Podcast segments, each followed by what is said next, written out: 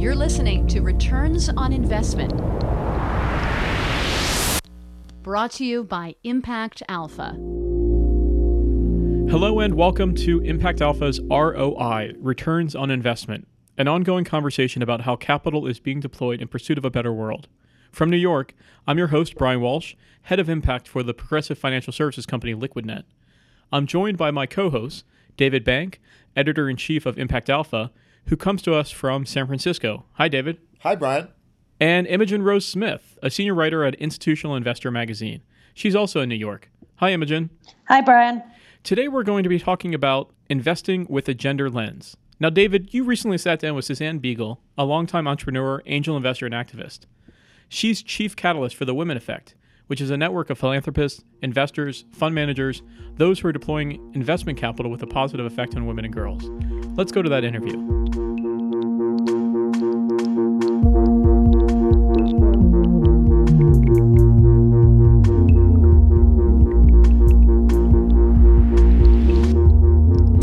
Respond to women effect or gender lens investing. It can be called a number of things, but the idea is how do we invest our investment capital to have a positive effect on women and girls, and how do we invest to recognize that investing in women is smart?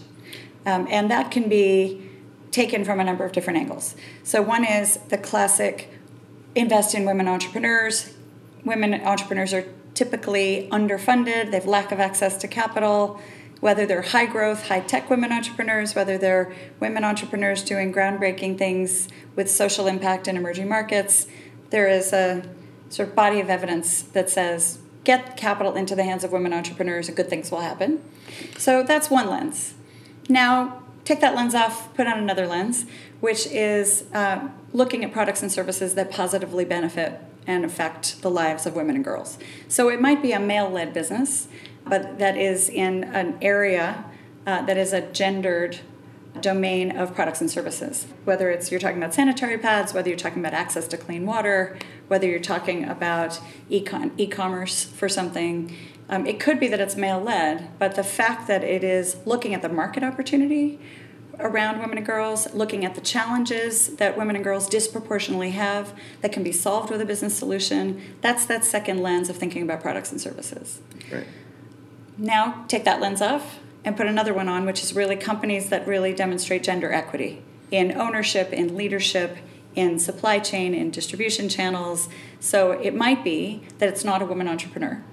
It might be that the products and services are not in effect gendered, but it might be that the business doing something very normal has a terrific story about women's employment, or it has a terrific story about women's ownership, or a business that is uh, dependent and taking advantage of the opportunities for smallholder farmers that are substantially women.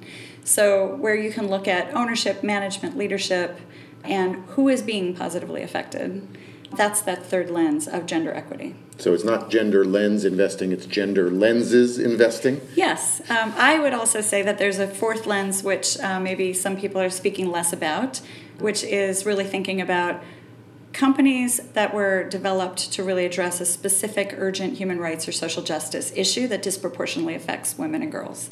So, if you think about slavery and trafficking, if you think about violence against women or women's access to land, which uh, is a much more prevalent issue in emerging markets than in the US, there are businesses that are being set up to very specifically address those issues and a great example would be a, a nonprofit that is rescuing women and girls out of slavery and trafficking. They're training them in high end jewelry making skills, and now they're launching a business. That business only really exists because they really wanted to address that one specific issue around slavery and trafficking. So this is kind of a, a fourth lens that you could think about. But just like that's a great example. So it, it only exists because their original intent was to find employment and alternatives for women coming out of uh, trafficking and slavery.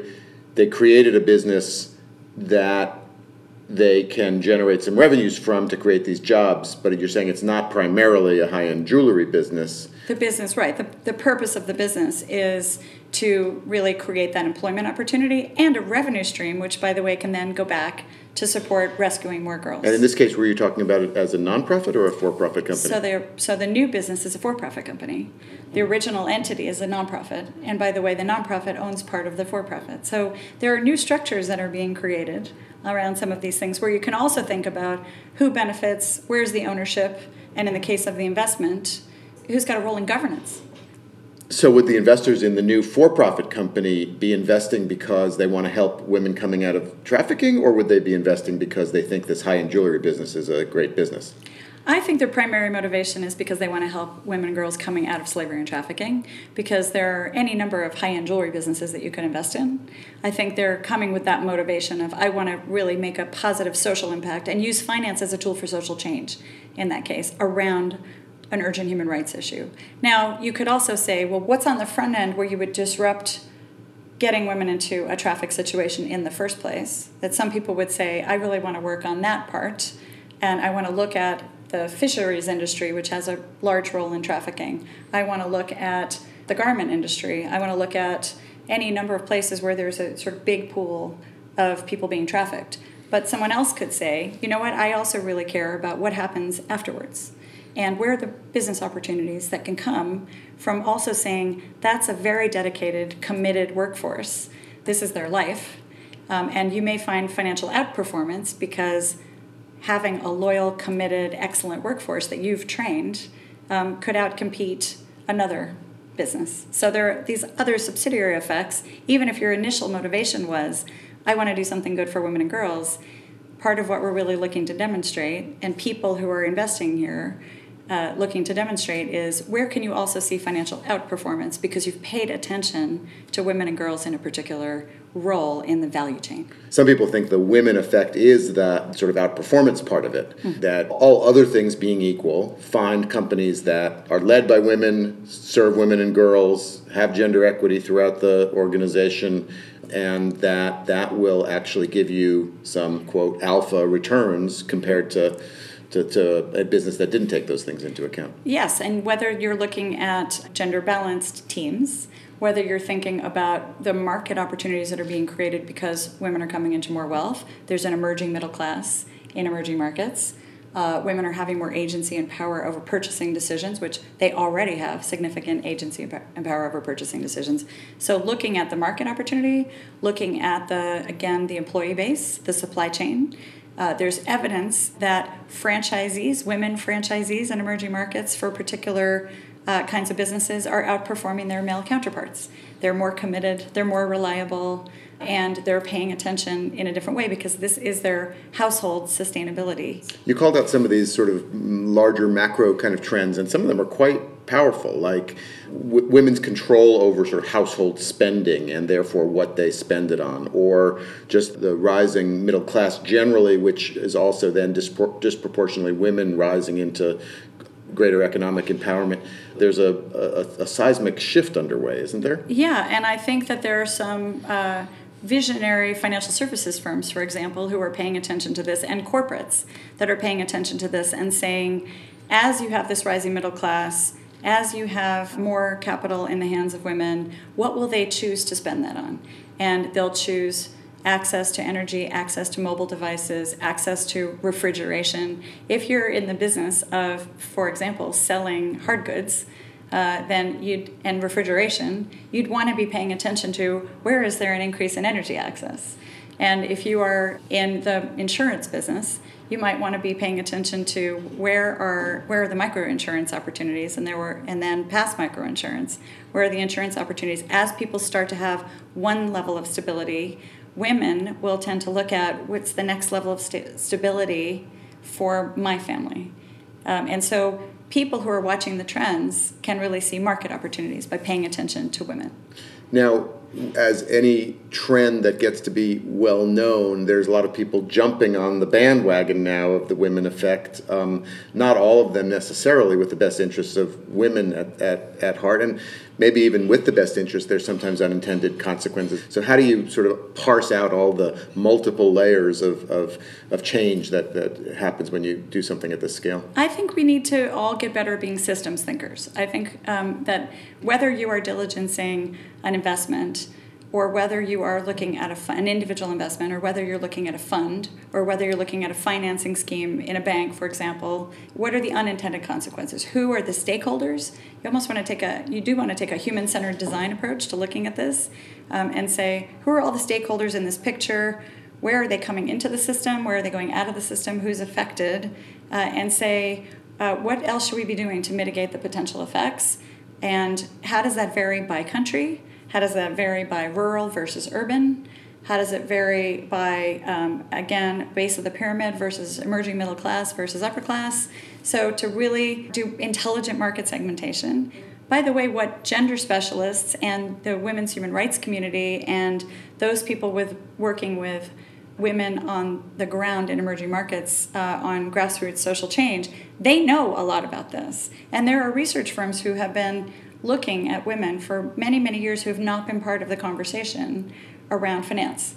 And so part of the opportunity is to also be paying attention to who's at the table when we're designing new investment vehicles, when we're diligencing investment vehicles, when we're thinking about where to deploy capital to have the biggest positive effect.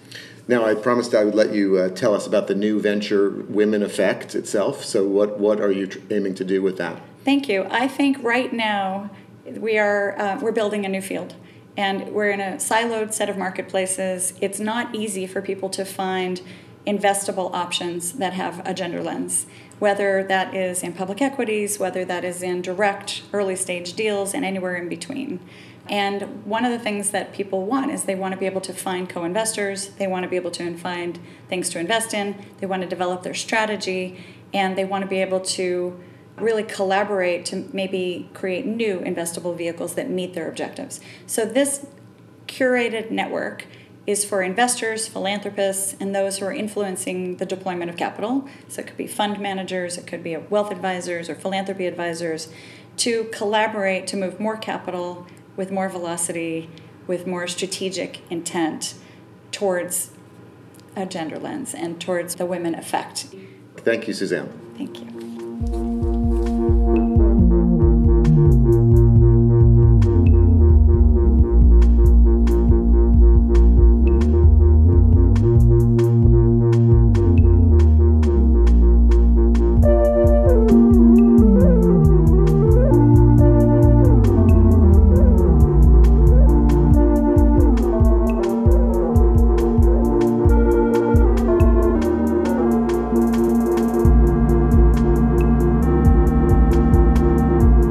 David, that was a really compelling conversation that you just had with Suzanne Biegel, making the case for gender lens investing. Imogen, uh, I, I, think that Suzanne made a pretty convincing case that gender lens investing is the right thing to do.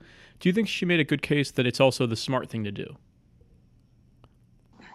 I think there are many cases to be made that it's a smart thing to do.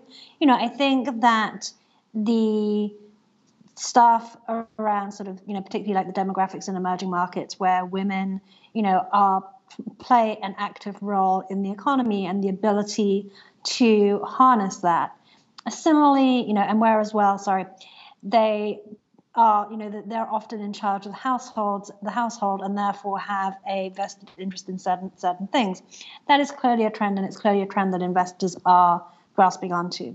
Similarly as well the sort of the, the rise of the female consumer, both in terms of emerging markets and also in sort of domestic markets, that you're seeing a growing sophistication around the possibilities of the women consumer and that market, which you know you would think would be saturated by this point, but there, there is still a long way to go. Well, Imogen, just to be clear, you're talking in the emerging markets case. What people say is, you know, women will spend on health education, uh, other good things, whereas the men with the money will spend on gambling, prostitution, and yeah. alcohol. Is that what you're talking about? Yeah, and then beyond that, though, there's also the sort of like as you get an emerging middle class, right? As you have, you know, let's say more young women in the workforce, they will spend on X, Y, Z, right? So You could look at, you know, China and the rise of sort of like online fashion sites, that kind of thing.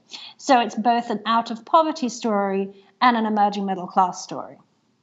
Where you lose, like the institutional investor, is when you start talking about these social justice and human rights issues. You lose me when you start saying, well, you know, people are going to invest in a jewelry company because they want it to do, to do well and help women and it happens to be good. That is where the philanthropy part of impact investing and the finance part of impact investing have a really tough time sitting together. And it just turns institutional investors off. And I think it's a problem because so many other parts of the gender lens narrative are important and are important to institutional investors that the sort of instinct of the traditionally not for profit community that has kind of morphed into the for profit impact community is to kind of lead with these sort of compelling, you know, sort of heartstring narratives. But in order to make the wider case and in order to sort of bring the bigger audience to the table and continue the conversation into areas such as income inequality across the board, diversity at corporations, income inequality at asset management firms, which is a huge issue. Like, you need all those players at the table, and it's very hard to keep them in the social justice conversations, which is not to say those conversations aren't worth, worth having. I think that you have a much smaller audience that believes they're investing conversations because they're not. You might be choosing to sort of give money and get money back, but it's much more program related investing than it is a market conversation the argument that that Suzanne and others are making is that in fact the smart investing part of this is just a correlation that any investor could see just like they could see other kinds of correlations you know women on boards women in leadership women represented through the workforce and then women as as consumers possibly women as borrowers that those kinds of businesses tend to outperform separate from any social justice component just like if you were going to make a loan who's more likely to repay it? Yeah and those arguments are compelling but they are compelling from the social justice conversation. I think that from a institutional perspective you kind of have to unbundle the two because institutions again still uncomfortable with this idea that sort of my personal feelings around inequality have a role in the investment office. Well, I agree with that, but I'm thinking that in fact, you know, one of the definitions of an of a market edge is knowing something that's not yet priced into the market. If institutional investors or any investors are still shying away from women effect or gender lens type investments. And in fact, the data would show that those kinds of investments or investments made through a gender lens tend to outperform. Then you've got one of the rare examples of a true alpha opportunity here where uh, where women at but also other investors can can get in on things that are not yet generally understood by the market as a whole. So maybe these institutional investors by shying away are missing out on an opportunity. Totally, and I think I think that's very much the case. But I think you also have to be careful about what data we're talking about, right? I think it's very easy, for example, to band around studies that say, well, you know, studies show that women workplaces do better, right? You have to really look at what you're talking about. Say, for example, if you want to talk about like investing, there's a lot a lot of people will say, well, you know, there are studies that say, you know, women are better investors. They're like more cautious about taking risk a lot of the time it's nonsense, right? And what is driving that data? I think the reason that you see diverse boards doing better is precisely because you have a diversity of opinion and a diversity of experience there.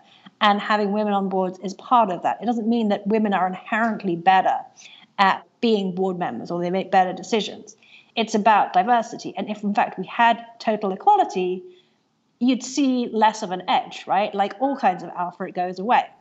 True. It's a time limited opportunity here. You've got to get in while while women are undervalued, so to speak, uh, and then you can actually fairly value them, and you've got an edge. Once this is all well understood, that that edge won't won't be there anymore. Right, but I think it's it's important to also clarify Suzanne was speaking about a range of things here, so and the, the various lenses. So it's not just gender lens, but gender lenses investing. And so I think that we need to better understand the data around the ultimate financial performance uh, of, of these types of investments and these approaches to investments. And that's where it gets at beyond just making this the right thing to do or the morally compelling thing to do, but making this the, the smart thing to do in, in the sense of this is a good fiduciary responsibility uh, lens to bring to your investing. And so I think that in the different aspects that Suzanne was speaking about, women as investors, women as board members, women as business managers, or looking at uh, companies that serve women as consumers, I think we have to look at each one of those and see what does the data say about this. Are women better investors? Are is it better to have more women on boards? Is it better to have women as entrepreneurs or business managers? Can you outperform by focusing on enterprises that serve women as primary consumers? And so understanding, I think for each one of these, there's going to be a different set of data that's going to tell you different different things. And I think we we don't have enough data right now, or I, I haven't seen enough data, uh, and certainly Suzanne hasn't presented enough data to show that uh, this does make it the the right thing to do uh, from a fiscal perspective. We do have on Impact Alpha now a section called Gender Lenses, plural, for exactly the reason you just described. And in fact, one of the pieces that's up there is a article again by Suzanne Biegel uh, describing her own sort of journey to train herself to think through all these sort of myriad levels of complexity in the in the investment decisions through her own portfolio. And there's also a bunch of other uh, reports and and and starting to be a body of literature around this data, as you say, Brian. I think that's very well and good for, for philanthropists and angel investors and people of that sort. But how how long until it becomes something that institutional investors would take seriously as an investment approach?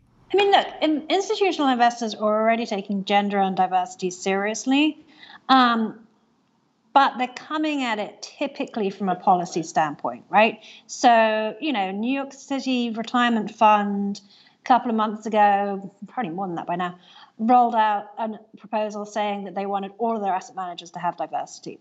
Now, we can have a conversation about whether or not that is a good idea. Um, but what they are really pushing their managers to take these diversity questions seriously. And you're seeing, for example, on the, the side of private equity firms, you know, you're starting to see them think about this both in terms of their own organization and their portfolio companies. And again, it's gone from being something that they kind of feel obligated to pay lip service to, to something that increasingly they are starting to see the value of. Um, but there is clearly a need on the part of investors to keep, by which I mean the asset owners, to, to keep banging the drum and keep pushing this onto their managers in ways that make sense for their managers. And, you know, the, the investment opportunity thesis, um, I think, is a much more case by case basis, right? It becomes part of my investment narrative for this investment that I want to make if I'm a hedge fund manager. You know, I think, yeah, emerging markets, just by nature of demographics, it's clearly more of a thesis. But it's not, it's certainly not mainstream. I will say that I've been going to these sort of gender lens, women effect sort of events and convenings for several years now. And a few years ago, I was one of maybe a couple or three men in the room. And now I can't say exactly, but something like a quarter to a third of the audience in these kind of events are men. So it's it's moved out of the you know this is a women's issue category into this is an investment opportunity category uh, and you know results to be determined but i, I think uh, it's a it's a big trend that investors would be uh, well advised to, to take note of. How large a market opportunity is this? There was a McKinsey report recently that said, I think, that if all countries, and I think they did it by region, if each country in a region had gender equality and gender uh, inclusion at the level of the leading country of that region, that that would add something like 12 trillion dollars to the global economy and that if all countries had gender equality and gender inclusion at the level of the the best or the most inclusive country in the world, it would add something like $28 trillion to the global GDP. So, uh, at the level of megatrends, this ranks on the scale of, you know, the emergence of China. Well, I think it is fair to say that any investing strategy that ignores over half the population is not a strong investment strategy. And probably for too long, uh, most investors historically have been men.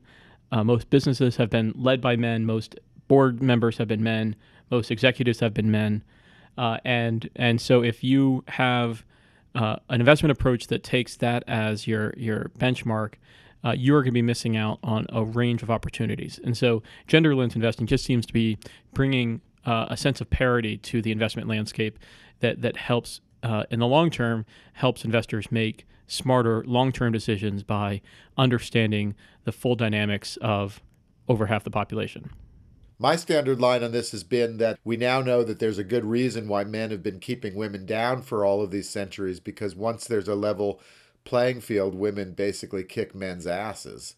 And, uh, you know, you can see that in all sorts of, of, of indicators now about uh, school performance and, and graduate school admissions and graduate school graduations and stuff in the U.S. And it's, it's a coming wave worldwide. So, um, I, I think women are very well positioned to uh, to prosper in the in the coming world economy. But to take the other side of the argument, right? It's not like just because you have women on your board doesn't mean you're so, you're you're definitely a good company, right? There have been clear examples of women CEOs or women leaders. I can think of one obvious one right now who haven't been particularly good, whose companies haven't performed. She running for president? That, that was the one I was thinking of, yes. So none of this is a box ticking, box ticking exercise. And it's too simple an argument just to say, oh, well, women better. You know, women are different, but ultimately they're equal. It's a different dynamic. It's a different insight. It's a different uh, awareness that's brought, and and by not looking at it, uh, you're you're uh, cutting yourself off from a, a, lot of opportunity. And that creates an obvious investment opportunity because it is, you know, it's it's an arbitrage, right? David, any final thoughts? I did think it was interesting to note that the woman of our panel was the most skeptical, and that the male was the most, or a male, uh, one of the two males, was the most gung ho. So um, maybe we have achieved a level of gender equity here. Imogen, we'll give you uh, the final word. I, I, I don't mean to be skeptical. I think again, you, you need to come at all of these investments and all of these opportunities in the same way you would anything else. Um, but I would be remiss if I didn't mention Girls Who Invest, which is an organization I'm working with that is helping to get young girls and women interested in finance so that they can go on to roles in asset management. So it's trying to increase that pipeline, that talent pipeline uh, for people in the investment management world to have uh, higher caliber uh, talent come into that space who happen to be women. Exactly. So it's very similar to Girls Who Code, but for investing. Very exciting. Well, we'll definitely have to check that out. And I think that does it for this episode of ROI, Impact Alpha's Returns on Investment. Thank you for joining us for this conversation about how capital is being deployed in pursuit of a better world. For much more insight and analysis, be sure to visit us at impactalpha.com and follow us on Twitter with the handle at impactalpha. Special thanks to our show's technical producer, Isaac Silk. For David Bank and Imogen Rose Smith, I'm Brian Walsh. Thanks for listening.